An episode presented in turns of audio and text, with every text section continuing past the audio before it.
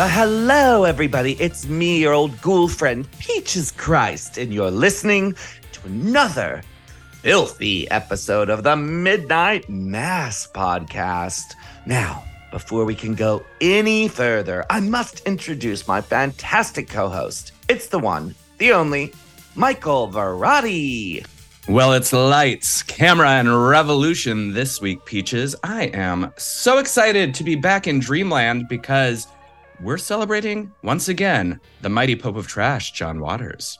This is my ultimate idol. And we have, of course, done other John Waters films on the Midnight Mass podcast. We have done Desperate Living Yes. and, Female trouble. and now this. And the, the thing about this movie is it was chosen because we wanted to actually highlight what we consider and the listeners consider to be perhaps an underrated John Waters film in his filmography. I think if you're a John Waters fan, truly you love all of his feature films. Everything he's ever made, you're obsessed with, you love it. But let's face it, in any auteur's body of work, you're going to get the pink flamingos, the female trouble, the serial moms, the hairsprays, like the real headliner titles. And so we put it to a vote. And our Patreon listeners actually had to decide on what underrated John Waters film we would cover on the Midnight Mass podcast. And this is the film that won. What film are we talking about this week? Well, we're talking about 2000's Cecil B. Demented, written and directed by John Waters, of course, and starring Melanie Griffith, Stephen Dorff, Alicia Witt, Maggie Gyllenhaal, Adrian Grenier, Jack Noseworthy, also featuring appearances from Mink Stole, Patty Hearst, and so many more. This movie I love, love, love. This is one of those John Waters movies that maybe is still catching on with The Devoted, but I immediately attached to it upon seeing it because I really, really dug the idea of renegade cinema in this punk rock space. And we talk about this with both of our guests, but this one was one that always hit for me. And I'm glad to know that people are really finding it now. This is a movie that when it came out, I fought for its exclusive run at the Bridge Theater, where I was the manager. And actually, I had to get on a phone call with John himself and kind of convince him. John was very, very specific about where his films played theatrically around the country because much like ourselves John is obsessed with movie theaters. He goes to the movies all the time and he loves the movie theaters of San Francisco. He has a close connection with San Francisco, you know, outside of obviously Baltimore, Provincetown, and New York. And he didn't think it should play at the bridge, but I convinced him. And when we got the movie, I really, really liked it. But for whatever reason, it was one that was a slow burn for me. And I grew to appreciate more and more over time. And truth be told, when we put that poll up on the Patreon, we included a dirty shame as one of the one of the options. And I actually voted myself for a dirty shame. That being said, once we dug into Cecil B. Demented and we got into these conversations and I rewatched the film a few times, I realized, oh God, I'm so glad. I am so glad we've done Cecil B. Demented. I love this movie. It is so rich. It's so bizarre. Yes. It's so audacious in some ways in its sort of commitment to making a bigger budget film for John is underground as possible. I myself did vote for Cecil B. Demented because I was thrilled at the idea of getting to talk about this. Uh, because what I really like about this movie, as I mentioned uh, in my praise of it earlier, is it does celebrate this idea of underground cinema, the punk rock ethos of doing anything to put it on screen. But it also, while being a celebration of John's very roots, is sort of a critique of the people who also go that hard. You know, the idea that like you can be too passionate about something. You can lose your humanity in search of art if you're not careful. And that's really an interesting thing in this movie that we're both rooting for the villain, but also understanding their villainy. And Yes. I really, really like how this movie uses movies to explore that theme.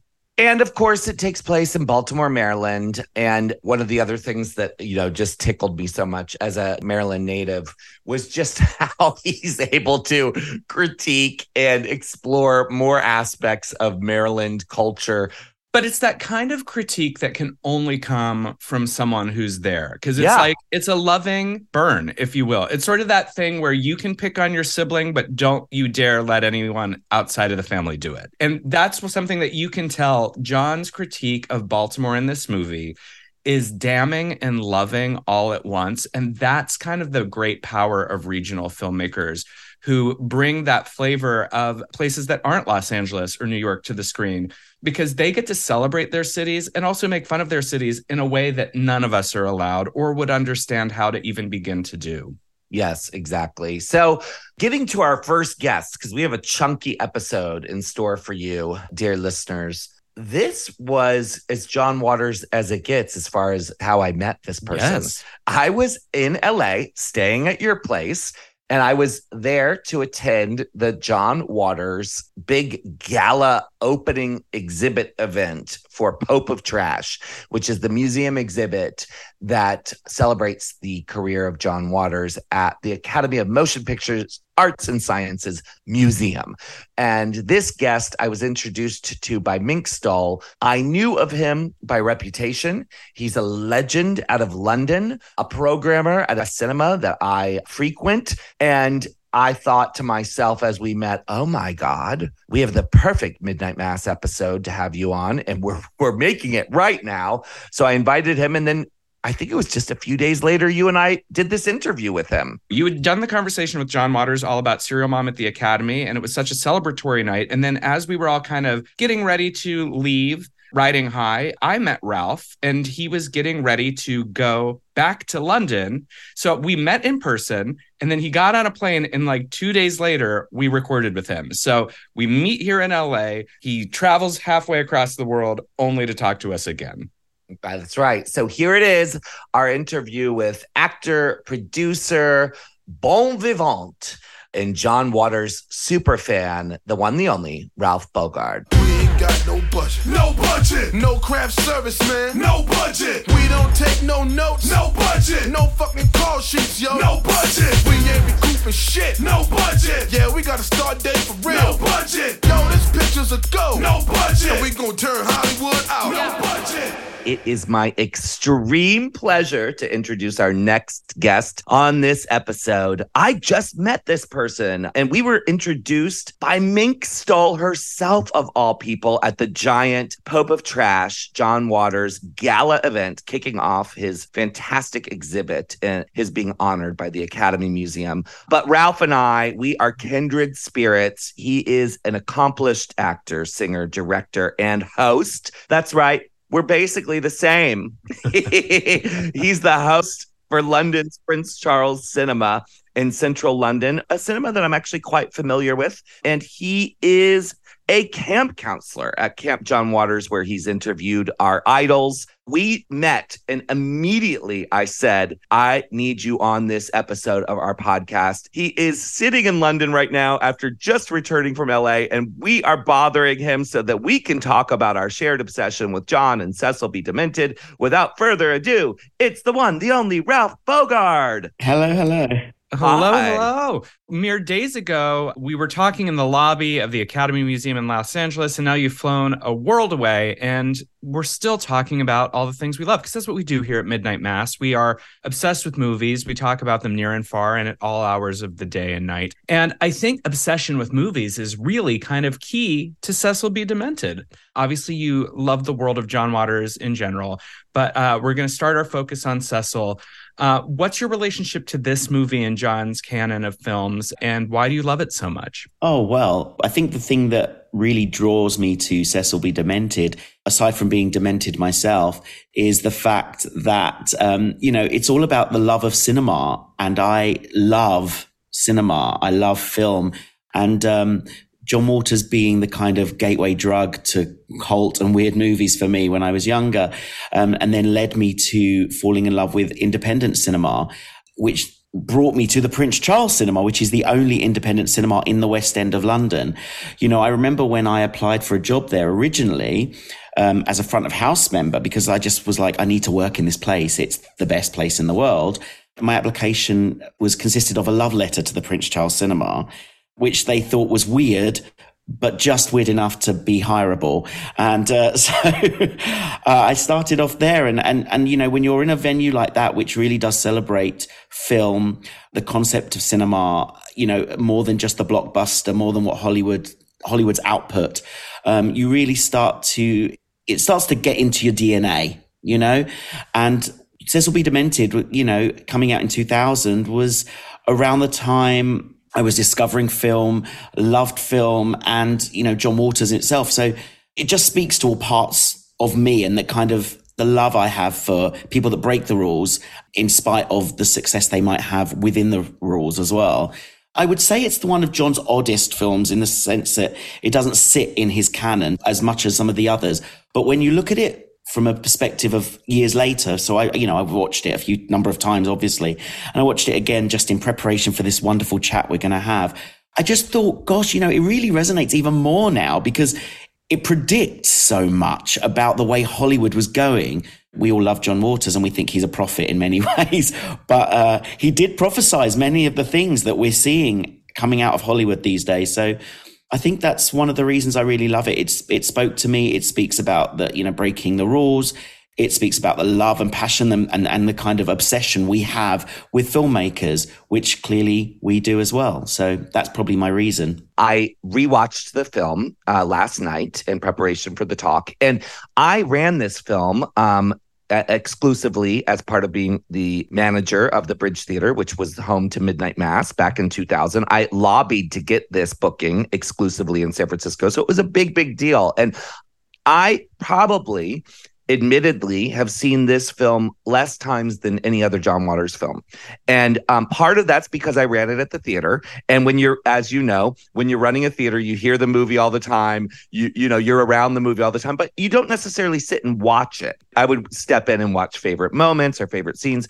Watching it last night, it had a much bigger impact on me and a much deeper i resonated with it so much more deeply than i did in 2000 where as an obsessed john waters fan admittedly I had expectations going into this film. And what I realized last night was, oh my God, this might be one of his weirdest movies. This might actually be one of his most boundary pushing movies because it's a movie about a cult within a cult made for that cult.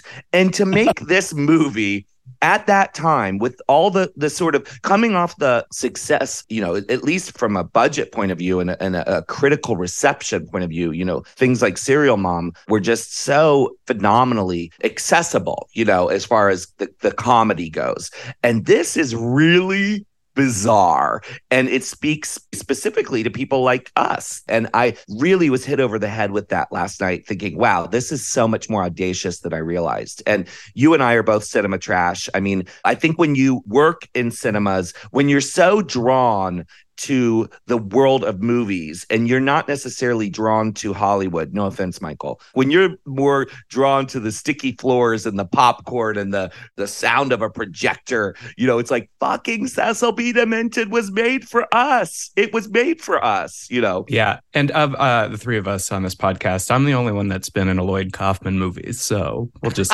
leave that there. exactly. You're a Hollywood sellout. On yet, dear. yet.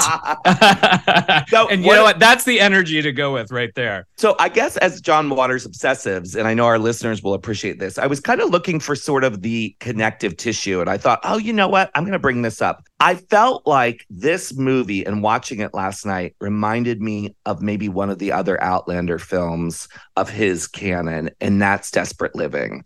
And I was watching it last night thinking, I never made this connection before, but you can see how Vincent Peranio and Van Smith especially in the look of the costumes, the makeup, the bizarre, weird, you know, the sleeves coming off the bottom of her outfit with the upside down jacket and the set right there commune.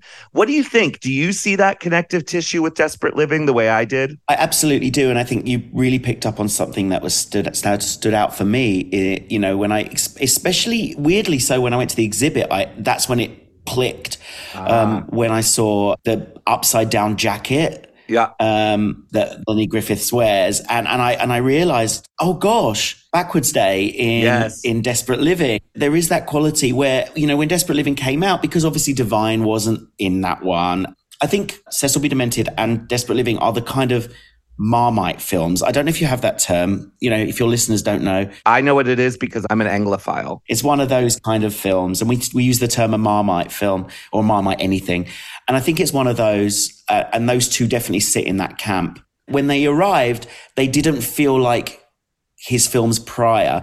I think there are threads in Cecil B. Demented that we've seen in other films, and we will see in A Dirty Shame. There are threads throughout that John Waters has. You know, that's just who he is as a filmmaker.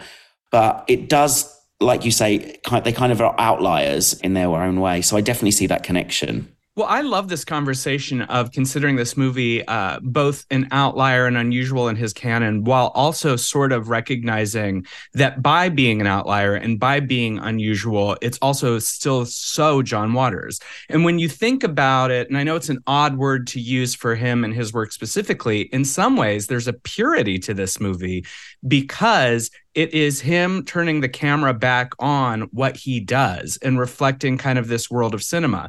And I'm really interested because when you think about the construction of this movie, like the whole idea of Honey Whitlock being taken and sort of Stockholm syndromed into this group, of course, is his own sort of commentary on the Patty Hearst thing, which he's a friend of and who appears in his movies. And that sort of it reflects when John would look at modern crime in the early days and put that in his movies. And and the fact that then later, because we all just saw Serial Mom, we have that scene where Beverly Sutphin's in the punk club and like they are rooting for her and they kind of protect her. It's the outlaws protecting the outlaw. And in this movie, we see the filmmakers go into a porn theater for solace and protection. So there are these threads of John just saying, like, you know, the outlaw space is where we're always going to be safe. It's just different kind of outlaw. And I think maybe why it feels strange is it's the first time that he's really kind of turning the camera on himself. Not that all of these movies are not in some way reflective of the world he lives in and the, the way he thinks, but I'm wondering if because it's cinema, that's why it feels different. It's interesting you say that because one of the things that I sort of made a note of mentally when watching this is it feels like John Waters, all that jazz, you know? It's his, my autobiographical esque version of his life, you know, in a John Waters way. It's a director that brings together a group of people, creates a kind of family where they really trust in each other with a goal to make something that the auteur, being Cecil, is the leader of. They, you know, they trust in his vision, they trust in his rules, they follow the rules, you know, no sex until the film is done, um, you know, and, and they believe in him. And so much so that they would do anything to ensure the result, you know, and we know, and, and hopefully a lot of your listeners know that John sort of cultivated through his friendships you know, in the, in the Dreamlanders, this community of people that did believe in him and trust in him. You know, when I was talking to Mink at camp, she, she said, you know, they just made films because they were friends and they trusted each other, but they did wild things. You know, you have to really believe in the vision of this person to, to do that. A thing that made me laugh is when I was, when I was talking to her, she said that in, I think it was Pink Flamingos, he had asked her if she would set her hair on fire and she said, yeah, sure. And then, you know, before they went to shoot it, she actually went, oh, actually, no, I don't think, I think it's the first time she said she ever had a real kind of, oh, sorry, John, no, I don't think I want to do that. he was a bit miffed about it. But what I found hilarious is when watching this again, obviously he gets Honey to uh, set her hair on fire at the end. So I was like, oh, you know, I've been so fortunate to get to work with both of them. And Mink has told that story, and John has told the story. And of course, they tell it sort of differently, which I love, you know, a- as you would if you were siblings who've known each other for 50 something years. Now, I love that Mink I think has more of what we would consider to be like the regular sane reaction to that. And I love that John, in a way, to this day was kind of like, I can't believe she wouldn't do that. When you know them and you see it in Cecil B. Demented, I think that you're right. Like where you go, oh, this is his most autobiographical movie. The finale of this film is his resentment from all those decades ago around Mink not doing what he asked her to do. Hilarious. Well, and not to jump in, but it's it's exactly what you're saying. It's the ultimate sibling kind of like, see, look in the thread of the story. It's her ultimate commitment to totally. film, yeah. Mink. Yeah. it's really rubbing her nose in it. Now, when Cecil B. Demented came out in 2000, that was the time when I invited Mink to come and do Midnight Mass in person. And I'd never met her. And I grew up reading, she used to have a column in the Baltimore City paper called Think Mink. And I was obsessed with all of them. Growing up in Maryland, we would go to Baltimore and like hang out and go places hoping to run into her or you know John obviously or Susan we'd we'd hang out at the bookstores and the coffee shops we were too young to get into bars and I never met her. I never saw her. I met John when I was in college, but then doing Midnight Mass, finally inviting her to come and be part of Midnight Mass, it coincided really uh, with the release of Cecil B. Demented, it, it kind of accidentally. And Michael, you may have heard me tell this story before, but the writer of the Bay Area Reporter that did the um, article, John Blanco was a friend of mine, and John and I were of the same mindset. And he and I, he worked at the Bridge Theater. We did a, a, sort of an illegal screening ahead of its release because we got the print. So we saw Cecil B. Demented.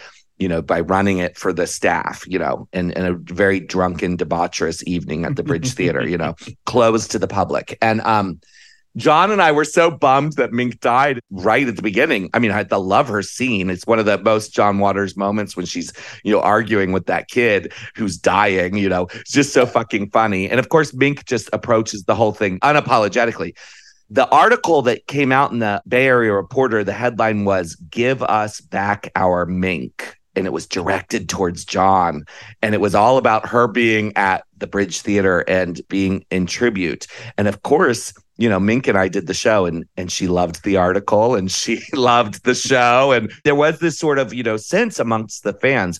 I think some of us were maybe disappointed, you know, when the movie came out that there wasn't more Mink or more of this or more of that. But watching it last night with all the years in between, one thing I realized is there wasn't really room for as many of them in this movie. If you look at the way it was created, it's a movie about young people, you know, with one older actress. That's really what it's about. And Melanie Griffith, I think, made total sense. You know, she comes from Hollywood royalty, she is part of the lineage of Hollywood. Her casting was so brilliant. Mink showing up is absolutely delicious. But one of the scenes that I'd forgotten about that is so wonderful is the scene with the old Dreamlanders throwing jujubes. You've got Mary Vivian Pearce outside protesting Cecil B. Demented, and you've got this sort of group of Karens, essentially.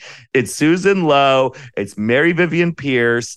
At one point, Channing Wilroy makes uh, a quick flash appearance in another scene when they're on the movie set what's it like seeing the Dreamlanders pop up, you know, in these modern John Waters films? I mean, it's delicious it's absolutely correct. It's what you want to see. They're also playing against the type that we expect of them. So yes. how, how more subversive can you get? The person that gave us these people who we who we celebrate for their wonderful behaviors and, and characters before and and he's turning it on their heads and they're the ones that are you know protesting the crazy insane behavior of Cecil and his sprocket holes I think that's perfect and I love that John did that he's laughing at himself he's laughing at the perception of who he is as a filmmaker he's laughing at what people perceive him to be and that's why I think this is the most interesting choices for John and his films because as I say is very self-referential he looks at himself, he looks at his perceived character out in the world and, you know, holds a mirror up to it.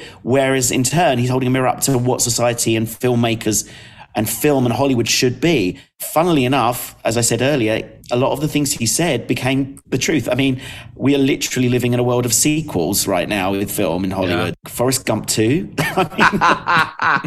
with Kevin Nealon. It was fabulous. I do Yeah. wonder, uh, in in taking into account the Melanie Griffith of it all, you know, when we talk about Serial Mom, there is an intense reverence for Kathleen Turner and her performance, and justly so. It's an amazing performance. And when looking at this movie, as Peaches points out, Melanie Griffith is brilliant in it. And Melanie Griffith does something really remarkable. She's in on the joke. She understands what she's doing. She's Hollywood royalty, kind of sticking her nose up at Hollywood in this. And I'm wondering because we I think all can agree that in the John Waters canon, this is one of those movies that is still in some ways catching on, whereas others were sort of like more immediate. Like I, I think that this one still is like kind of finding its kind of conversation.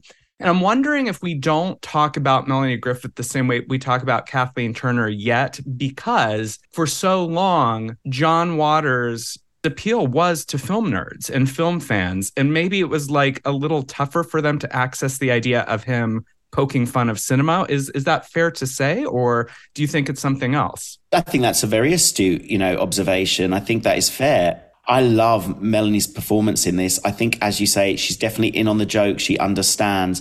And actually, she's poking fun at the world and the lineage she comes from as well. I think to accept a John Waters film, you have to know that you're going to be taking risks. And any actor that signs on without realizing what they're expecting is just never going to work. And it does work. As you said, um, Peaches, you know, this is a film full of real, like, kind of young, upstart, energetic performers. You know, so many of them this was very early in their career and they've gone on to have huge successes and, and, quite long careers. Some maybe not as much, but they all had a great energy. There was this kind of rebellious energy. I mean, Stephen Dorff is, is excellent. Yeah. Performances absolutely spot on. And it's not to the point where you think he's unbelievable. He's absolutely believable in, a, Yeah. in unbelievable circumstances.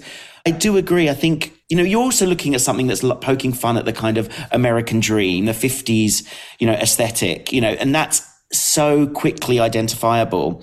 You know, with Cecil B. Demented, you're asking people to accept a world that maybe they don't also understand because you have to be geeks like us to, to, to kind of get that straight away.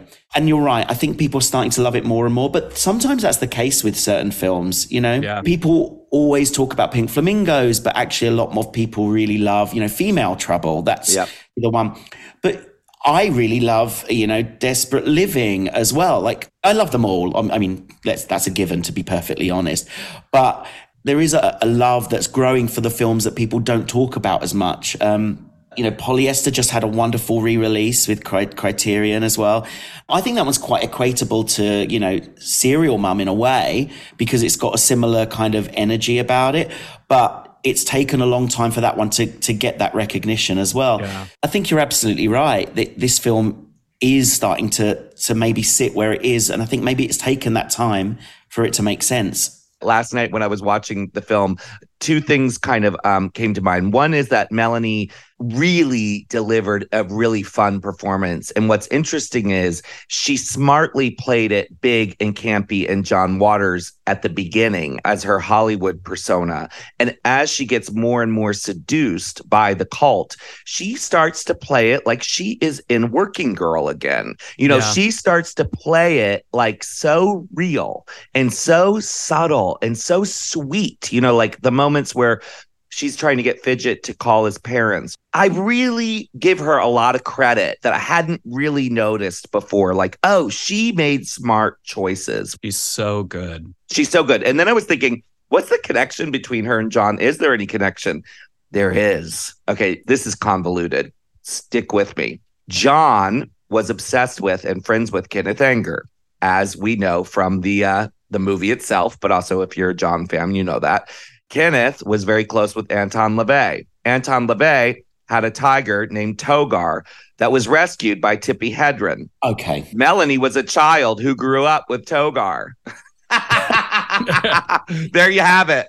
And wait, I think Togare's in that movie that Tippi made with all the animals, right? Roar? Yeah, and Melanie was a kid when that was done. So Wild. they do have sort of a connection, and they probably have more of a connection that I just don't know about. That's a good one though. That's that's solid. Okay, thank you, thank you. I figured you, that you would appreciate that. Well, before you get to your question, Peaches, one thing I wanted to comment on before we get too far away, I really liked Ralph what you said about how believable Stephen Dorff is, and what I think is really notable about this performance. Like all three of us work not just in making films, but in film exhibition, and so we know film bro when we see it. This is like kind of like that film bro intensity, but it's especially like something that people are more aware of now because they also populate social media spaces. But when this movie was made, those spaces didn't exist. And so this was John kind of like once again prophetically warning us early. This is what happens when your movie intensity is too intense. Because who was seeing it at that time? People like John, people like Lynch, like Herzog, who are in public spaces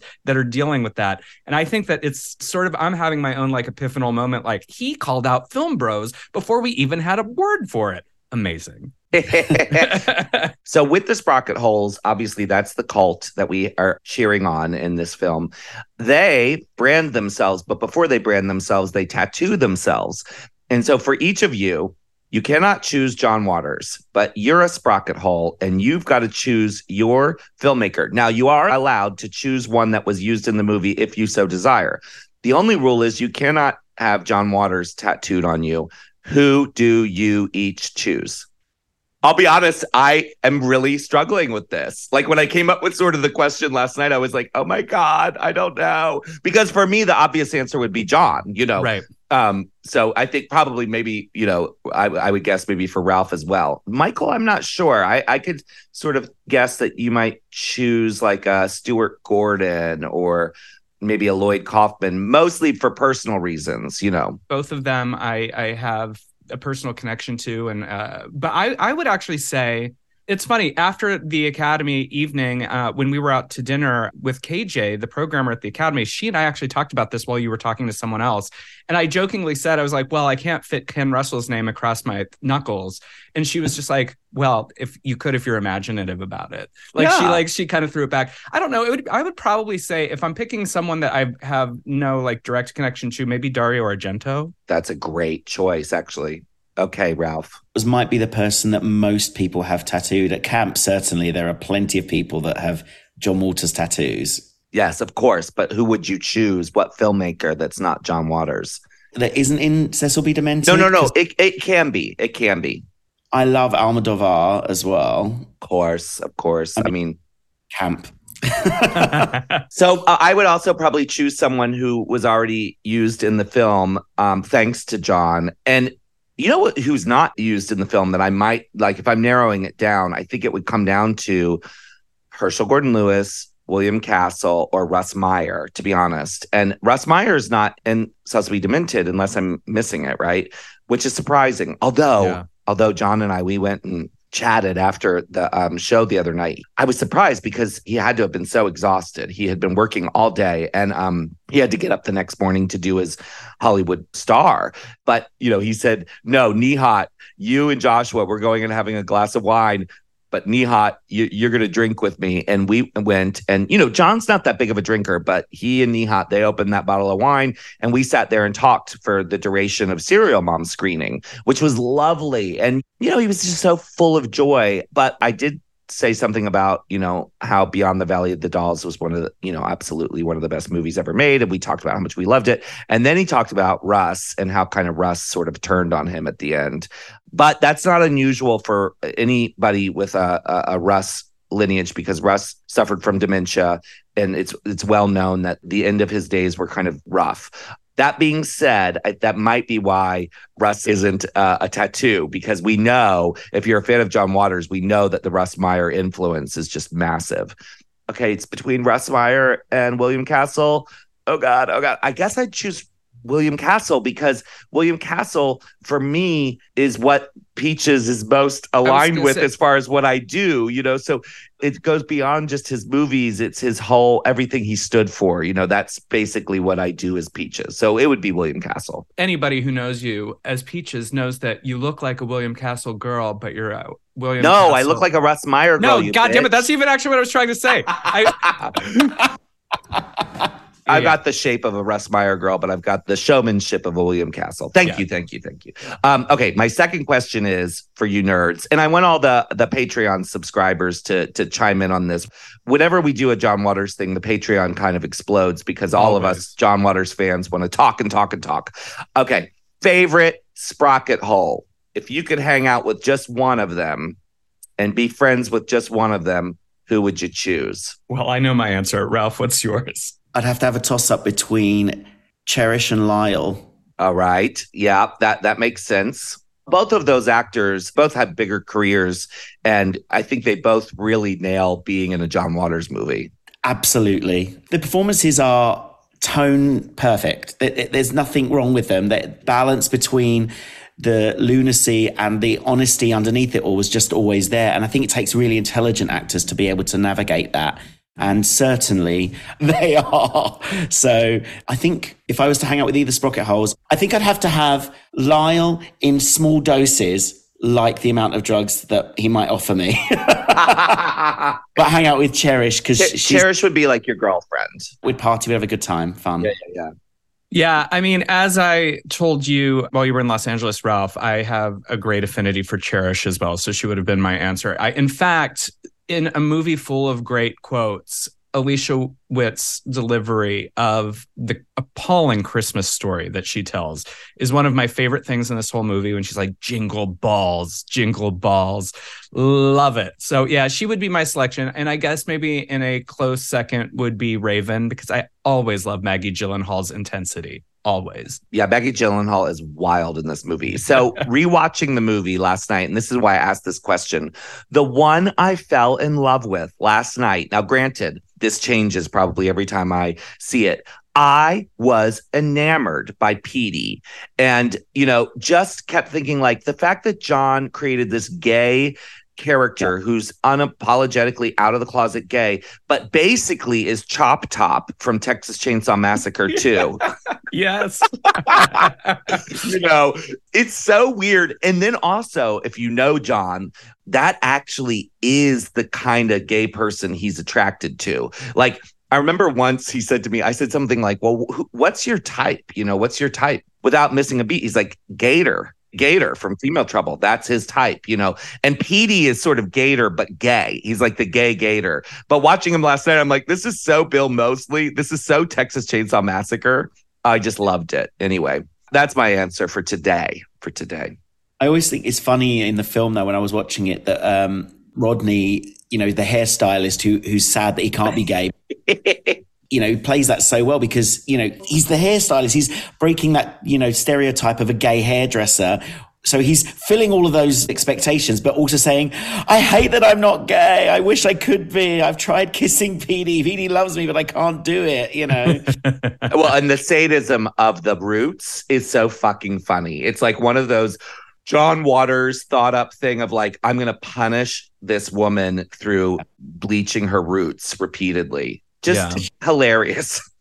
no, it's not roots. It's scabs. yeah, it, it's scabs. It's scabs. Well, as far as nerdy questions goes, I think that anytime you talk about a John Waters movie, and uh, it's true of all of them, they're also quotable. As I mentioned, I love the Alicia Witt Christmas story. And as I was giving the Jingle Bells line, I saw you, Ralph, mouthing along with me because you love it, you know it. So that's my question for you. Do you have a favorite line or lines in this movie that you think of more than others? There's a few. I see London, I see France, I see Honey's underpants. But that don't. oh, there's something about the drugs. What is that? Lyle said. He says, um, "Oh, I used to have so many problems, but now I only have one: drugs." yeah, so good, so, So good. good. It really helped him his drug addiction. My favorite used to be what do I look like? Liberace's fucking boyfriend. You know when she's you know upset White about the, the white limousine. But last night, I think that Alicia Witt. It's not just the jingle balls; it's the line before it where she's like, "My entire." Family fucked me under the Christmas tree. It is so shocking. It, it actually reminds you of like something from Pink Flamingos. Like, but the way he kind of gets around it, which is great, is he's actually commenting on, and I don't know if you remember this. And of course, my mind started thinking about this last night. I was like, oh, that's around the time that Roseanne had come back out and said that her recovered memories of being molested by her parents were in effect made up. And she, Roseanne, eh, because she went to war with her sister over this whole thing where she came out and said, My parents, you know, did this and this and this, and these are all recovered memories I have. And she wasn't the only celebrity to do this, then recanted it and said that she had imagined all of this.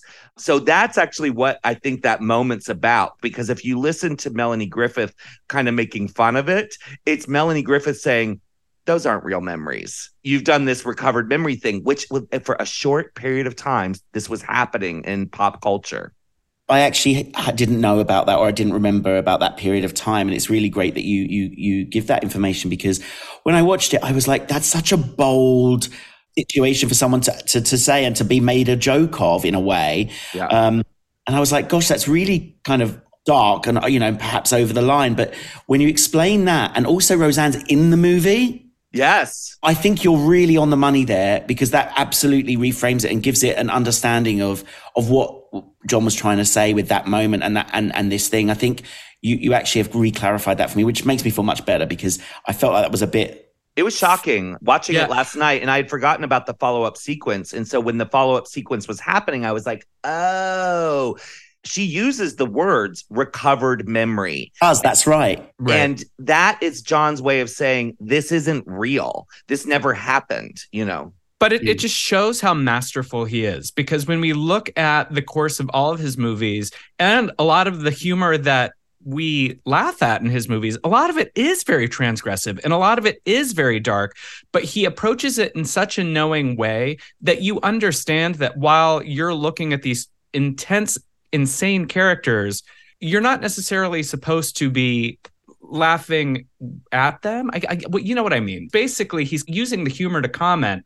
And so you're sort of laughing at how just bananas and maybe awful it is while also recognizing it. It's very smart. I think the one thing that, that I will absolutely stand by is that John never is out there to hurt anyone. Correct. Yeah. No. Having met him now a number of times and seen his work and have him be very open luckily I've been privileged to seeing his work in development that he does share at camp, which is lovely. He's open to, you know, feedback to the things that people might be upset or hurt by. He, that's never his goal, but he is absolutely transgressive and will push the boundaries, but he has reasons for everything, which is why it's great. Peaches that you, that you gave me that context that I wasn't necessarily aware of, perhaps because I'm, you know, in the UK and at the time, you know, that information didn't quite come over because that felt off but now it yeah. makes complete sense. So um, it was like a trend that was very short lived. And I think the reason it was short lived was because Roseanne, in some ways, was the, I mean, it was a very big scandal for her to come out and say this. And then for Geraldine, her sister, who's a lesbian, to come out against her. And they had worked on that TV show together. And those two were very, very close. So it was this big story. First, that she had, you know, come out to say, oh, I've been molested by my parents. Like it was shocking. And then yeah. for Geraldine to come out and say, Roseanne's full of shit. And now, of course, we know Roseanne has a lot of mental stuff going on, right? Like, and at the time, we were just starting to see it. And then for, you know, it was kind of like a year or two later, Roseanne goes, just kidding.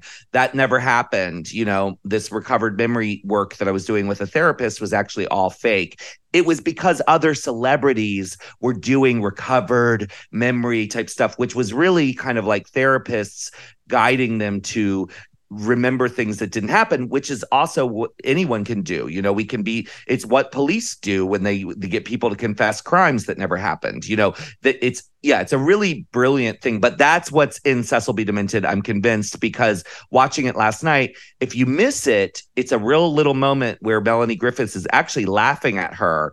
And what yeah. she's yeah what she says is recovered memory recovered memory. It's like oh when we have a guest on like you, Ralph, we could just talk forever. I want to know where our listeners can follow you and keep up with all the fun stuff you're doing, both in the UK and with Camp John Waters, and you know all of the stuff that you do. And and I mean, I don't know if you could talk about the upcoming exciting project you're working on, but I know our listeners would be probably interested. The best way to find out most up to date stuff is to just follow me on social medias, um, and that's at Ralph Bogard. So yeah, not like Humphrey and not like Dirk. So B O G A R D. Yeah, that's the one. But yeah, the next thing I'm doing, which is kind of fun and exciting, and actually has a John Waters connection, weirdly, is I'm going to be in a new musical that's uh, touring the UK and hopefully going into the West End. It's called I Should Be So Lucky.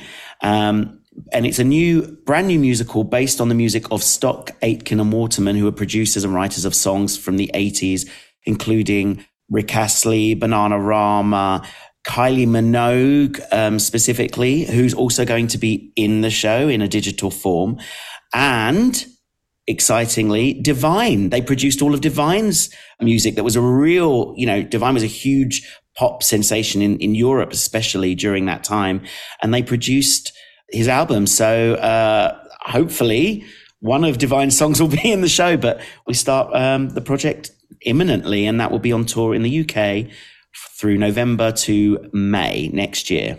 Amazing. Amazing. Ralph, thank you so much for talking to us through your jet lag of your love of John Waters and Cecil B. Demented. Uh, also, it was just lovely meeting you this week and getting to do this. Uh, thank you, thank you so much. We we are so grateful that you came and celebrated Phil today. Oh, always. Thank you so much. I feel dirtier and delightful all at the same time now.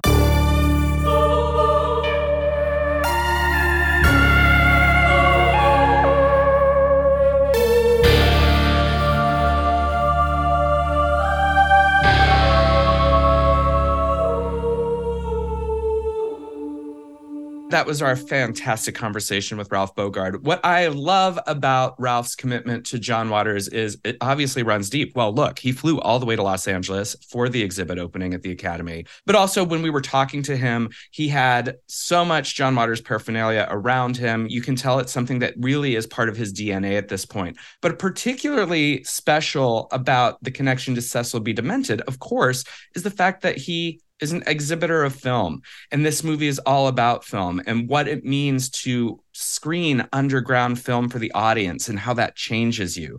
So there's something specific about Cecil B. Demented for folks like Ralph, folks like us, that is really special because we get that power of taking the underground and putting it in front of someone's eyeballs. One of the things that I thought about after we did the interview with Ralph was just how much I love that I, as a kid, was so influenced by British exports. You know, I I loved the music of the Smiths and Depeche Mode, and I loved punk rock culture and you know the punk movement that was born of Vivienne Westwood and the Sex Pistols and all of that. But it's so nice as an adult to see how much my Maryland idols influenced the London scene and how much John Waters actually is an export that has infiltrated the world and brought filth to other places. It wasn't until I was invited to do the alternative Miss World pageant at the Globe Theatre that I realized that Divine had this rich history of going to London and being put up on a pedestal hosting the alternative Miss World pageant, their drag pageant produced by artist Andrew Logan, that you realize, oh my God, John was reaching British culture with these movies. You know, I mean, of course, this is well before Cecil B. Demented, but Ralph, in many ways, is the legacy of this, you know, this sort of British embracing of the films of John Waters and their obsession with American white trash, for mm-hmm. lack of a better word. No, I know? love this exploration because I think that there's something to be said about kind of the punk grass is always greener on the other side. You talk about the British invasion and how we were really obsessed with sort of the anarchy and the British punk and how it feels so foreign and forbidden when you're here and not there. And sort of in a turn of things, it makes sense then that the things that were subversive here would seem extra transgressive over there because it's also an ocean away. It feels out of reach. Look what they're doing in America. Look what they're doing in London, depending where you are. I recently got to executive produce a movie called The Latent Image, which was made in the UK. And those filmmakers were very, very influenced by American cinema, so much so that that was what they wanted to talk to me about. And the whole time I was like, no, but you guys have some of the most subversive cinema. So I think you're always kind of looking beyond your own borders for the thing that's going to push the envelope. Yeah, exactly. Well, This episode, like we said earlier, came to us because of our dear Patreon listeners who lately have been very engaged. We've been sharing all sorts of photos of them. We've been back and forth about our favorite new movies, and we've gone to them actually now a number of times to inform us on what they want to see Midnight Mass cover. So if you don't yet subscribe to the Patreon, but you want to be more a part of this cult, if you want to become an official children of the popcorn card carrying member, then head on over to our Patreon and support the podcast. Because when you subscribe to our Patreon, not only is it hella fun, but you're actually supporting the dark arts, which is how Michael and I keep this show on the road. So that's my pitch this week. And it's a solid pitch because, as you said, they picked this episode. And I can tell you later this spring, they picked another one, and it is a magical doozy. I love the idea of a membership card. We should get one made. yeah, I mean, when I joined the Satanic Temple, I, I had the option to get a, a certificate, so I have that hanging proudly in my home. I think we should create, you know, official documents for our children of the popcorn.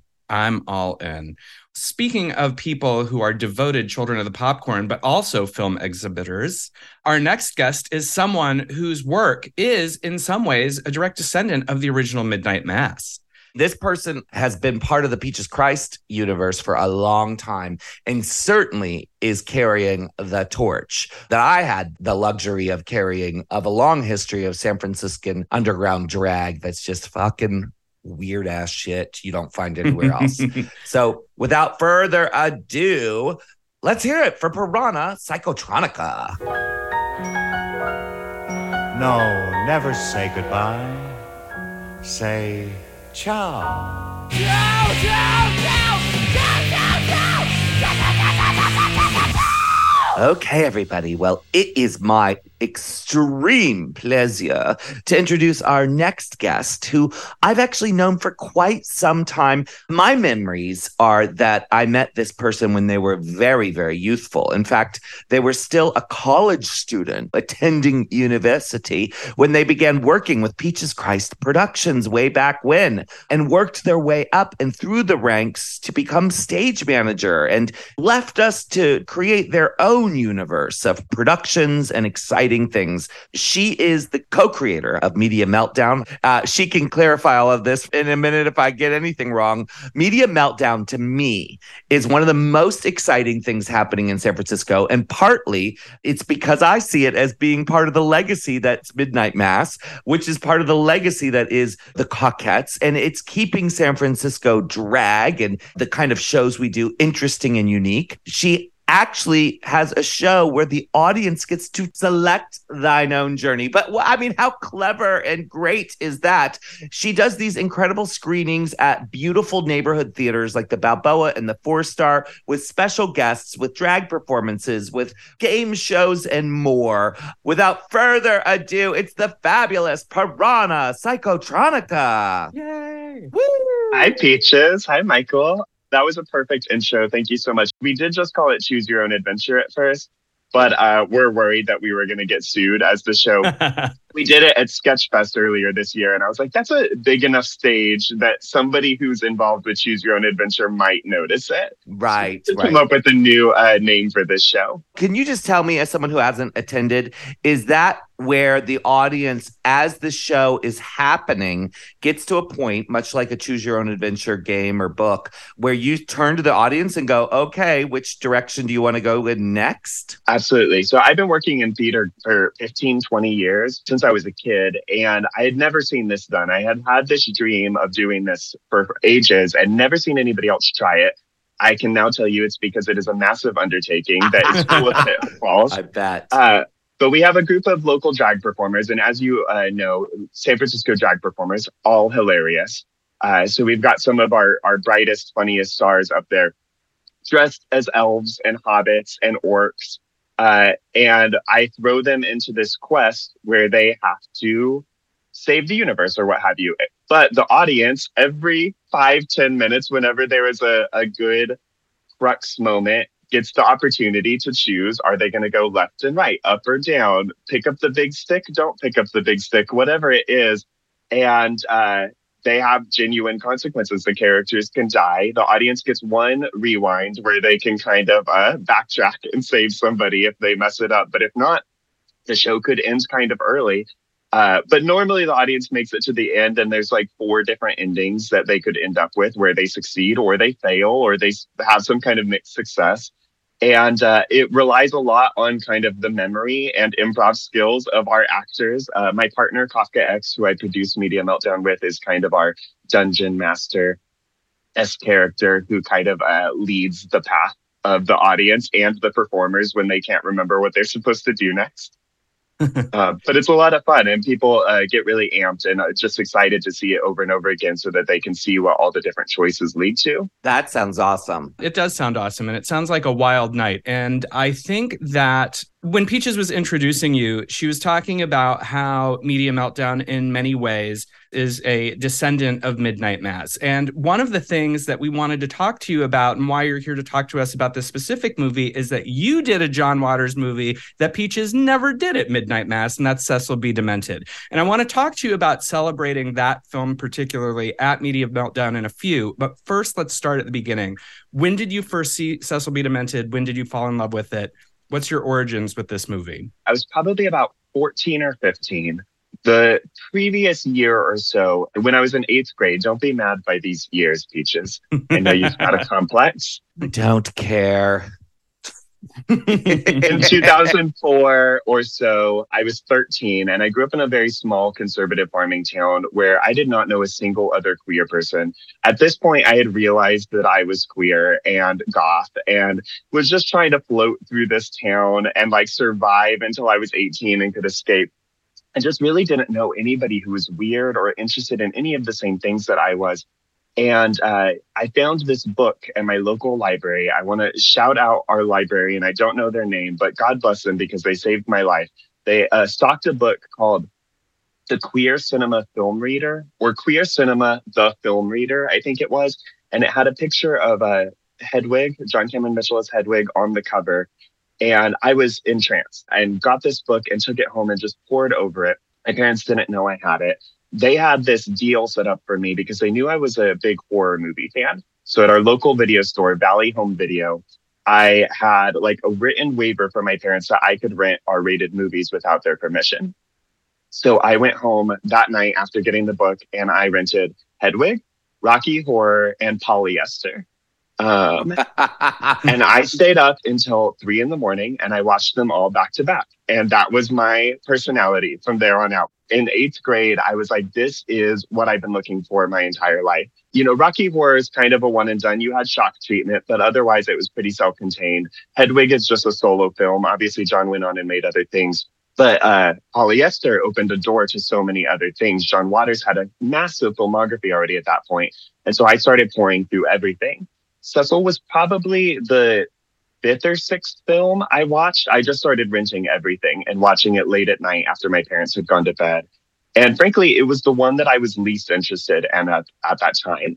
I was just kind of beginning my film education and didn't know who Kenneth Anger and William Castle or well maybe I knew William Castle. I was a big horror movie fan, but you know, there was a lot of names mentioned in that movie and kind of uh, references to underground uh, filmmaking that I had not really had any experience with. So the first time I saw it, it really didn't do much for me. But the longer I sat with it, the more I watched it, the more I kind of continued on, and then later started working with Peaches and the what remained of the Cockettes and doing uh, really worshiping in a church of cult cinema and creating underground art with like-minded people that that movie grew and grew and grew in my appreciation for it and how much i kind of related to the characters and what they were overall doing until the point where it became one of my favorites. And yes we did do a media meltdown celebration of it which was a lot of fun. We had a packed house and uh, that show continues to have reverberations because uh, it really was, I think, the first time that a lot of people in the San Francisco drag community had seen that film we had a lot of people come out, like uh, Mama Celeste and Beatrix LaHaine, who produced Oaklash. And uh, later, Beatrix booked me into Tragic Queendom, where uh, Kafka X and I got a chance to perform in front of John Waters in a John Waters drag contest. And uh, Kafka X ended up winning. I have it on good authority that I came in a close second, but I can't confirm that because John didn't say it himself on stage. They only crowned a winner. But my partner and I, uh, you know, did very well in it. John loved our numbers. I have video of him laughing along as I perform. And I think uh, Beatrix really sweetened the pot in our intros because she went on a long spiel for both uh, and I about how we had exposed her to Cecil B. Demented and just opened her eyes to this amazing film and yada, yada, yada. Neither of us ended up doing a Cecil B. Demented number for that show. I had strongly considered it, but it didn't end up happening. But I really, I could see John getting like excited about like, oh, really? That's nice. uh, yeah. So you obviously had a very similar experience with what I call the John Waters immersion period that many of us John Waters obsessed folks have had. I find it's a very common thing. You discover that first John Waters film, and then your life is forever changed as you swim in the waters of all things John Waters. Cecil B. Demented, like you say, is one that I had to kind of appreciate more over time. And I love it so much now. And rewatching it the other night, I found so much that I, I, enjoyed about it. And one of the things I really like about it is that it is a bigger budget film of his when you compare it to the early movies, but it has themes and dialogue and references that are very niche and very underground. I mean, that's that's the whole thing. I think it's one of the things I appreciate most about it now um, as time has gone by. Specifically, though, with this film, I noticed how it felt a lot like Desperate Living as far as the earlier films go it feels a bit outside the other films that were made around the same time and it has an aesthetic that looks like mortville. I love their sort of squat you know their cinema squat and feel like oh shit that's vincent Peranio doing like a retread on mortville. And uh, van smith having a blast with sort of the costumes of mortville and reconfiguring the sort of diy fashion you know for for this cult cinema group. And i'm wondering what is it that you love about Cecil B. Demented? Like these are the new things that I really picked up on that I was like, oh my God, this is so great. I hadn't realized this or I hadn't connected with this. What is it that you love about Cecil B. Demented and what makes it special for you as a as a John Waters film? Because I do think it's special. I do think it stands out. I think you really hit the nail on the head comparing it to Desperate Living, especially because of the absence of divine really stands out in his earlier film set. But I think that that one in particular is really like we are aiming for the weirdos with this one. Mortville is a place that is a haven for freaks in a lot of different ways, you know, and you meet all these characters who didn't have a place in normal society. Whereas, like something like a uh, polyester, obviously, we're taking more of a look at suburban life or or kind of normie life through this melodramatic lens. Even female trouble, like you're still in a city filled with normal people, and these are just criminals who are existing in it. Cecil B. Demented doesn't feel like Serial Mom. It doesn't feel like Crybaby or uh, any of the other things that were coming out at that era. It does really feel unique because you have to be a little bit of an underground cult film fan to enjoy it. You to really, I think, get a lot of what it is trying to do. I think it's also kind of skewering a lot of the filmmaking style and independent style at the time of like Dogma 95 and things of that nature. And the more I got into that, the more it really felt like it was rewarding me as a film fan. That's all great and fun and fine. I think that is one of the things that really makes it stand out. Unlike a lot of John's films, it's got a really unique style that is very distinctly 2000. Is that when this movie came out? 2000, 2001? Yes. Somewhere around there. It's got all this heavy metal and hip hop and kind of like an industrial, almost nu metal style that doesn't exist anywhere else. But like for somebody who grew up in that, the late 90s, early 2000s, that like really spoke to me as a style. I appreciated this group of weirdos underground on the run living out completely outside of society's norms, much like desperate living. There is nothing for them that they have to hold sacred. To them, it's just about the creation of art, and everybody else can suck it. Having known you both for a while, we're pretty sensitive. I don't think any of us are violent people, but I love the idea of just being able to go guns a blazing into the Forrest Gump 2 set and really letting the normies know, like, this is how we think of you uh, you know, crashing the film commission lunch and arguing with the moms outside of the theater, just getting the opportunity to say and do all of the things that we wouldn't really be able to in real life. And nor would we necessarily want to. I don't want to cause anybody harm, but there is something amazing about watching somebody who has like minded ideals get to be a terrorist and just be like, this society is insane and I'm going to do everything I can to fuck with it uh, it is powerful and kind of liberating in that way. I think that's one of the things that really spoke to me is just this group of people coming together. And certainly they've got problems in the film. They are a cult. I wouldn't want to join that group in real life necessarily given the opportunity, but they're fierce. You know, I, I 100% yeah. love every single one of the people in that group. I love Raven, the Satanist makeup artist. I love the gay transport driver and his straight love who can't return his feelings and their tortured romance. I love um, Lewis, the art director, you know, this amazing world he's built for them. It's all these people who I would individually want to hang out with in real life who have come together in maybe an unhealthy way, but you get it. It feels like a family and like the kind of thing that, especially when I was 14 and first saw this movie, I was really yearning for. And I think that's part of the reason why I kept coming back to the film over and over again, even though it didn't quite click at first. I was like, I can tell that there's something here that really is like speaking to my soul. What I think is interesting about both you and Peach's uh, kind of journey with this movie is it was an evolution. It wasn't the one that you were attracted to initially, but it kept growing. And I, I know from interviews with John that this among his catalog is one of the ones that maybe is not as beloved as others. He kind of speaks of it as an underdog amongst underdogs. And you were talking about this a little bit when you were referencing the suburban setting of polyester, similarly, serial mom. But I kind of want to talk about accessibility because, in some ways, every John Waters movie is about outsiders and about subversion. But this one feels like an outlier among them.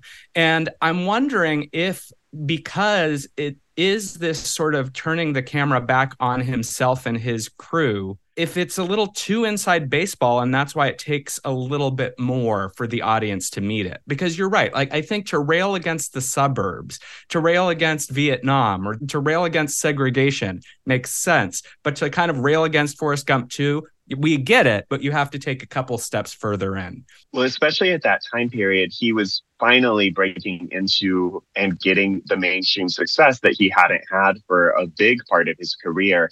And the part of the reason why this movie just feels so electric is because it is kind of a, a big fuck you to that studio system that had just finally started to embrace him.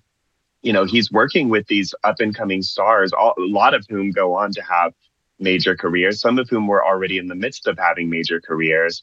And they are all turning and saying, no, these more artistic, these weirder films, these things that flow under the radar deserve to be lifted up. And we should be taking more chances. We should be getting more weird with this. And I think for some of the people involved with it, that was a big step. But it's hard for a lot of people who are going to be watching this movie to say, oh, well, I liked Forrest Gump or you know any number of the other films that they kind of rail against in this movie uh you know patch adams or the flintstones i think they mentioned godzilla and you know there's a whole list of things that i'm like millions and billions of people probably watched godzilla and thought it was a perfectly fine movie and then there are the rest of us who are actual like john waters fans and be like it's just not the same when it's not divine, you know, rampaging through the city. We want something a little bit more transgressive. And the audiences that John was picking up with his success from Hairspray and Crybaby and Serial Mom are going to come into this movie and just not know what to do with it. And I think that that's what one of the things that makes it so special is it is like him speaking directly to the audience that he had left behind or, or, you know, was still there, but needed that kind of hand to be like, no, I'm still with you this film when it came out because we were the theater that had the exclusive in northern california the bridge theater had the most amazing stuff made to promote the movie. And which actually a lot of it's featured in the pope of trash show. Uh, and i was reminded when i went through the pope of trash show at the academy museum just how incredibly lavish the marketing was for this film and how much weird stuff they made to promote it And it goes in the face of sort of the beginning of that exhibit where John was making homemade posters, you know, that he would draw himself. You know, he, he had reached this level. And the movie features and celebrates all these filmmakers who are outsider filmmakers, such as John. That being said, something I didn't pick up on that I really enjoyed this time was the connection between the kind of renegade filmmaker fans of Kenneth Anger and um, Spike Lee and all the people that, that the cult celebrates with pornography porn fans, people who enjoy porn and action movies. like the action movie thing caused me to sort of raise an eyebrow. And then I thought, you know what? No, that makes sense. There is this sort of outsider connection between film fans that are passionate about a specific thing. And so when you look at the films that they're really kind of ripping apart, like the Patch Adams and the Forrest Gump, it's stupid shit that gets lauded and put up on a pedestal. But porn films and action films, horror movies, these genre films are always overlooked, right? So I'm just wondering, what was your thought when you realized that um, the cult of film fans was going to be joining and asking for support? Mostly, I'm curious about the action fans. it makes more sense with the porn folks, right? And I think yeah. having started off with polyester, like the dad in that movie runs a porn theater. And so there is a connection uh, to John's world in my mind already. And of course, like it makes sense. We love porn. We love our porn performers, but plenty of people in San Francisco touching the JAG community work in porn. And it's like, it's fantastic. We love that. That tracked to me. I always forget about the action scene, to be honest. And we were just rewatching it last week and it surprised me again, but it, it absolutely makes sense. You know, it's the same thing that you said about horror. These genres never get held up. They're not getting Academy Awards, or very rarely. And then when they do, it feels like, a, oh, we're humoring you, you know, and we call it elevated or what have you. Action movie fans almost never get that. You right. know, I think in some ways there's more broader appeal. A lot more people probably like action movies but they were there seeing uh, you know some old martial arts film i think you have to be a dedicated fan of that genre in to be sitting in a in a matinee at the middle of the day watching a, a bruce lee movie or what have you you know it's like it draws a certain subset of people who are passionate about the experience of watching that on screen and that's exactly the type of people that we want to be uh, welcoming into our film cult you know it makes perfect sense you're excited about cinema, not just whatever's in theaters. You are excited about, even if it is the specific genre, coming and experiencing something with your fellow film fans in a theater and not just going to see whatever is put in front of you. Flintstones 2, Patch Adams 2, whatever it is. Actually, I am an action movie fan. I'm maybe not as much as some other genres, but I'm like, it makes perfect sense to me. You know, it does speak to uh, that kind of liberation, especially with these characters who are terrorists, you know, who are running around with guns in hand. Well, you know, I don't think I've ever had an opportunity to talk about this yet on Midnight Mass, but back when I was hosting Dead for Filth, this came up a few times. And I've always felt, especially during the run of the uh, decade of excess of the slasher movies of the 80s, that there was kinship between the action movies of the 80s and the horror movies of the 80s because often they all had extreme gore. It was just presented in different ways. And they were always presented in this sort of ultra outside of reality kind of way. And the people who made those movies often made both.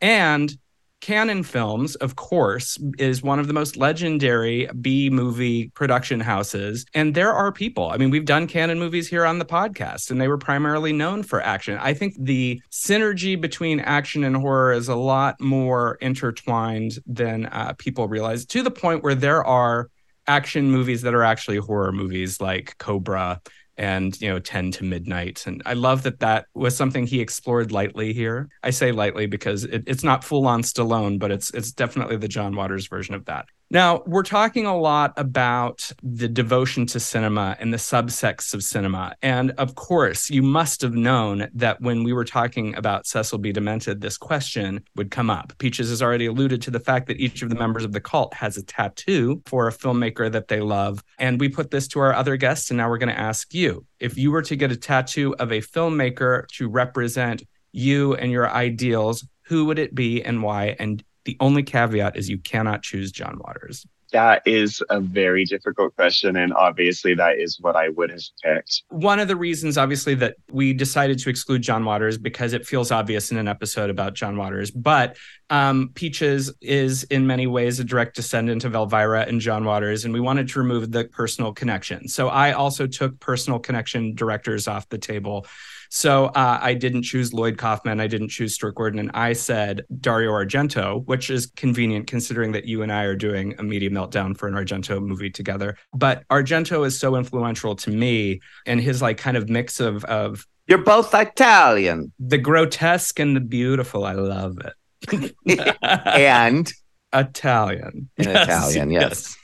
I chose William Castle mostly because I think William Castle is not just an inspiration to me as a filmmaker, but also everything else I do from Midnight Mass to Terror Vault. So Yeah, That was why. absolutely. And you know, Fidget loves William Castle. The two Yeah. of you could uh, bond over it. we could fidget. This relates back to probably my favorite quote from Cecil B. Demented Technique is nothing more than failed style. I'm going to go with Edward D. Wood Jr. I've Oh, always- perfect. I had a huge fandom with him. I have a little bit of an Ed Wood collection, um, some posters and some of his like pulp novels and things of that nature that he's written. So I've always been a big fan of him and his story. I think that I'm going to go with that. Good answer. Good answer. Didn't we have a second question that we were going to ask all guests about Cecil B. Demented? You have to fuck one of the sprocket holes. I don't remember the question being phrased quite like that. Sorry, but, that's not how that's not how it was phrased. It was um, who's your favorite sprocket hole? I'll answer both. okay, there you go. when I was a kid, I had a crush on Fidget. He also reminded me of um, uh, what's the name of the Baltimore foot stomper in polyester? I think John Dexter? Dexter, yeah. Yeah. The two of them have kind of a similar vibe that I like, especially when I was a youth. I always really uh, responded to on a sexual level. But no, if I was gonna fuck any of them, it would be Rodney, the beautiful El Almodovar loving hairdresser. Oh yeah. Wow. roots. The straight hairdresser, yes. but and I always, of course, fall in love with straight people. Who is my favorite is the one that I did a look for when we did our Cecil B. Demented screening, which is Raven, the goth makeup artist played by Maggie Gyllenhaal. I love her uh, devotion to Satan. I love her look, especially in the latter half of the movie. She's wearing this like hand stoned skeleton hoodie and jean combo. I made it into like a skeleton gown when I did it. But uh, her fashion is incredible throughout the entire thing. And, you know, she's probably crazy, but she loves demons. She loves drinking goat urine. It's fierce. I mean, fair. and that's who Michael chose. No, I picked Alicia Witt's character, but I also said that Raven was a close second because they're both ferocious. They also have some of my favorite moments in the cults, you know, the lines that they both deliver. The whole scene in the poor in theater with an anal evening with Cherish. Perfect. I picked a deeper cut choice in Petey. Watching the movie this time, I was like, wow, I fucking love Petey. And I just can't stop seeing him as Chop Top from Texas Chainsaw Massacre 2. Like he's gay Chop Top. And I loved it. His tattoo is Fassbinder, right? I believe so. I think so. I, oh, Fassbinder. Sorry. I just rewatched Querelle like two weeks ago. So and so good. then seeing Cecil after that, I was like, oh, Petey definitely looks like he had just wandered off of a Fassbinder set. Yes, yes, so good. Okay, so here's a question we actually didn't ask our last guest about this. You've got this dynamic group of artists who are all extremely committed to the cause, so much so that they kidnap a big Hollywood star. We see them making the movie throughout this movie. Do you think the movie that they made is good? That is such a difficult question. What does that even mean? I feel Right? like I celebrate so many movies that are made on a dime string budget. And in order to do that, you have to look past so many production issues around it. And I think that things that are made in that style are still very watchable. Obviously, your mileage varies with that. There are plenty of people who would not agree. And there's been so many times where I've tried to do a media meltdown around something that other people are like, I don't know how you can sit through this shit. Um, I would watch it. I couldn't tell you if it's good. I, I'm obsessed with that opening uh, scene that they shoot on the sound stage. The like Yes. one set that they use. But then after that, it's such a high speed action romp through all of these crazy things that they do. I don't know how that couldn't be entertaining. I love her special effect, like, or her stunt, I should say. It's not a special effect. I love that she's going to do her own stunts and the way they shoot that sequence where it's like, okay, clearly if Melanie Griffith jumped off that building, she would fucking break all of her legs and probably die, you know? It's like But I 10 li- stories. yeah, it's like 10 stories. And she kind of just sort of like politely like lands, you know. I think what's great about it is you kind of get to imagine what that movie is going to end up being. And it- it's sort of it's sort of reminiscent of the end of Pee-wee's Big Adventure when he goes to see his movie at the drive-in and you know, he has that cameo where he's, you know, paging Mr. Herman. I get that that movie's probably terrible and that's the point, but I still want to see it and I bet I'd be entertained by it. I feel like the same thing with uh, Cecil's movie. It's like I bet it would be great, but maybe not for all the right reasons. I don't think there's ever really been like many John Waters movies where I'm like, I would really love to see a sequel to this. Lewis has a line at one point where he asks Cecil, um, even if we die, our movie could still be a hit, right? Right, Yes. Cecil? And he just is like singing the songs, completely trying to ignore the question. You don't even really know does anybody finish it? Does anybody get to watch it at the end? Does it just kind of exist in theory? But uh, the, you know, they finished it, and so it is done. the finishing of that film kind of leads me to something that we haven't really discussed very much. And so before we wrap up, I think we'd be remiss not to talk about the meta of it all and how, of all of his films, this might be the most meta and the most sort of autobiographical because you've got a filmmaker who's referencing his own early career beginnings with the Dreamlanders. You know, the Sprocket Holes in many ways are, are sort of the Dreamlanders, and you've got sort of representations of Van Smith and Vincent Peranio. And we talked about how you've got an actress who is being asked to set her hair on fire, which is what John famously asked Mink Stole to do at the end of Pink Flamingos, and Mink refused, and they had a big fight. I think he's written about it. So it's out there, you know, and he finally gets to do it with Melanie Griffith. I mean, that's very meta. One thing we really haven't talked about is the Patricia Hearst part of this film. Yeah. This is a movie essentially kind of making light of a real life kidnapping, a real life situation where an underground activist group, the SLA, the Symbionese Liberation Army, kidnapped Patricia Hearst, kept her trapped, tied up. You know, it was horrible. It was a horrible situation. She was beaten and raped, and, you know, it, it was awful and, and brainwashed into joining their cause and storming the Hibernia Bank in San Francisco with that iconic shot of Patricia Hearst holding the gun. This movie isn't subtle and it's taking that as inspiration. And then you've got her in the movie as a concerned mother, right? So you've got the woman who this movie is kind of, in a sense, parodying or, you know, re- at least referencing, homaging. I don't know what you would call it. To me, Patricia being in the movie is sort of a wink and a nod saying, I love John so fucking much. He has my full permission. And I embrace this. It's kind of incredible. I'm glad that you brought this up because it was one of the things that I was really thinking about a lot when I just rewatched the film. Frankly, I had forgotten that Patricia Hearst was even in it. I know she has a few small parts in a few of John's movies. She's only in like three minutes of the film, max. I'm always really struck by the scene when they raid the uh, film commission because she's given a gun. Cecil tells her that it's filled with blanks. And you don't really catch it at first, but I think you realize she doesn't believe him and then chooses to fire the gun anyway. She gets so caught up into it, she actually is willing to shoot somebody. And then you don't realize until afterwards, she gets this look of shock on her face. Oh, it really was blanks. He wasn't bullshitting me. She was ready to jump full in on that so early in the film. That's one of the first things that they do. It's so well performed by Melanie Griffith. You can really see so subtly the transformation as she starts to accept this group and believe them and try starts to relate to each of them individually.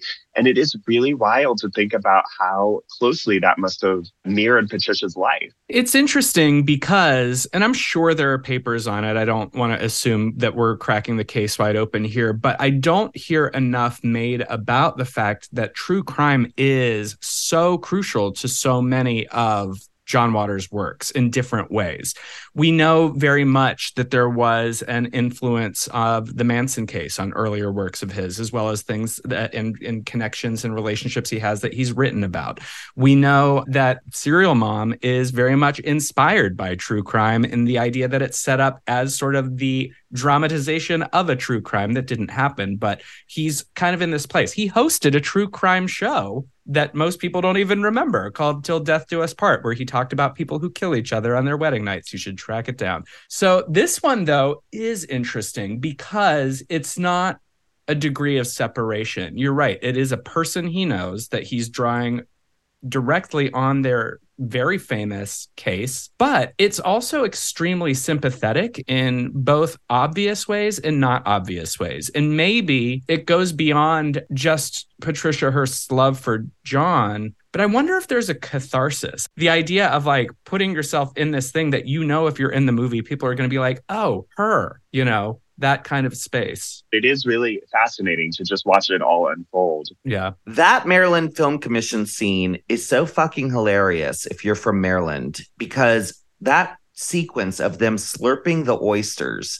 is something that uh you know as as a Marylander we grow up eating crabs in this way that I didn't realize is specific to Maryland until I left Maryland and brought people home. And you know we'd sit down to have a crab feast and people would be mortified by the tradition of, of a Maryland crab feast. But the other thing that we grew up with that you know I didn't realize was unique was raw oysters. You know growing up next to the Chesapeake Bay you eat raw oysters all the time. And that sequence of them just grossly slurping the fucking sound design on those slurps is so over the top and so hilarious. Anyway, I just had to I had to note that that was another thing I really appreciated in this most recent viewing of Cecil B. Demented. But Sailor, you have been the perfect guest to have on for Who? this. Who? Oh shit! It's okay. It's all over my uh, socials. It's not like I try and blur the lines. I've always had a career where I'm like rotating back and forth, like between being behind the camera, behind the stage, and then on it. So uh, everybody true. knows me as, as both things. very like me. And you, uh, through Media Meltdown, I uh, I got to see one of your short films uh, that you had screen at Media Meltdown recently. Hilarious and fabulous.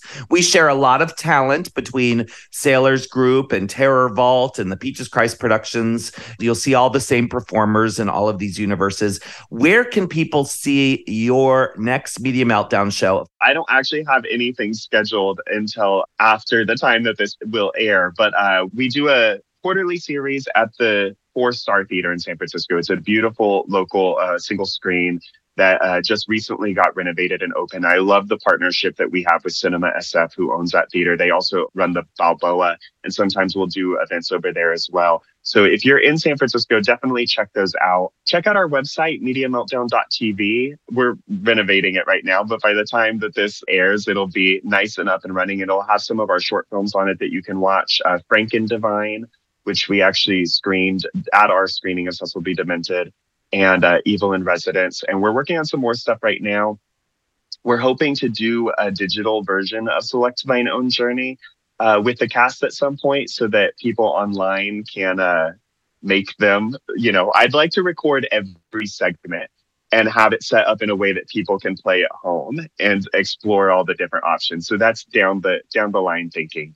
Um, and we're hoping to make a feature soon. So uh, Oh, stay tuned for that. Uh, MediaMeltdown.tv or Media Meltdown SF San Francisco on uh, all socials. And I'm at Piranha underscore Psychotronica.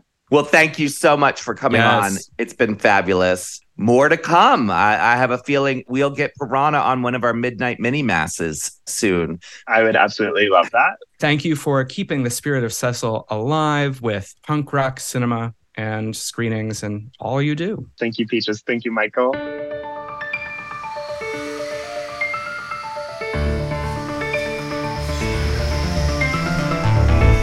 That was our interview with the fabulous Piranha Psychotronica.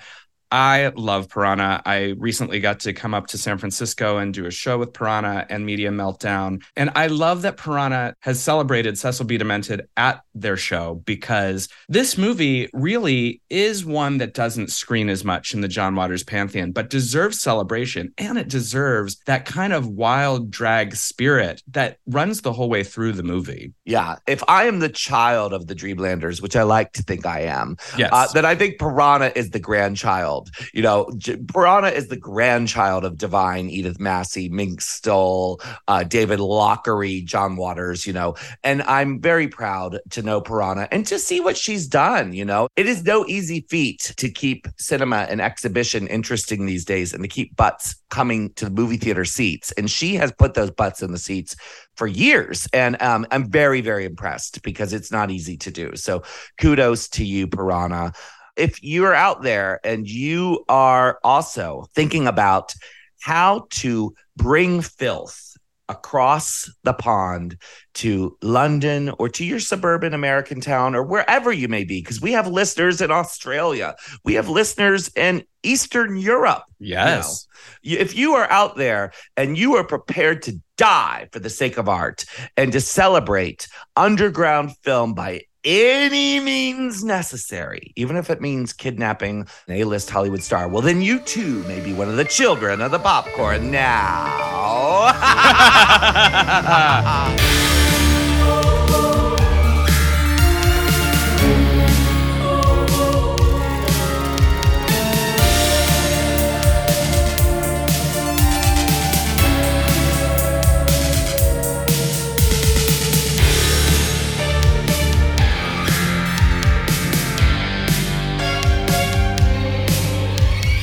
Midnight Mass is created and co hosted by Peaches Christ and Michael Verratti. The series is produced by Joshua Grinnell, Michael Verratti, and Heather Dunham. The Midnight Mass score and theme music was composed by Andrew J. Sepperly. Midnight Mass is a Peaches Christ production.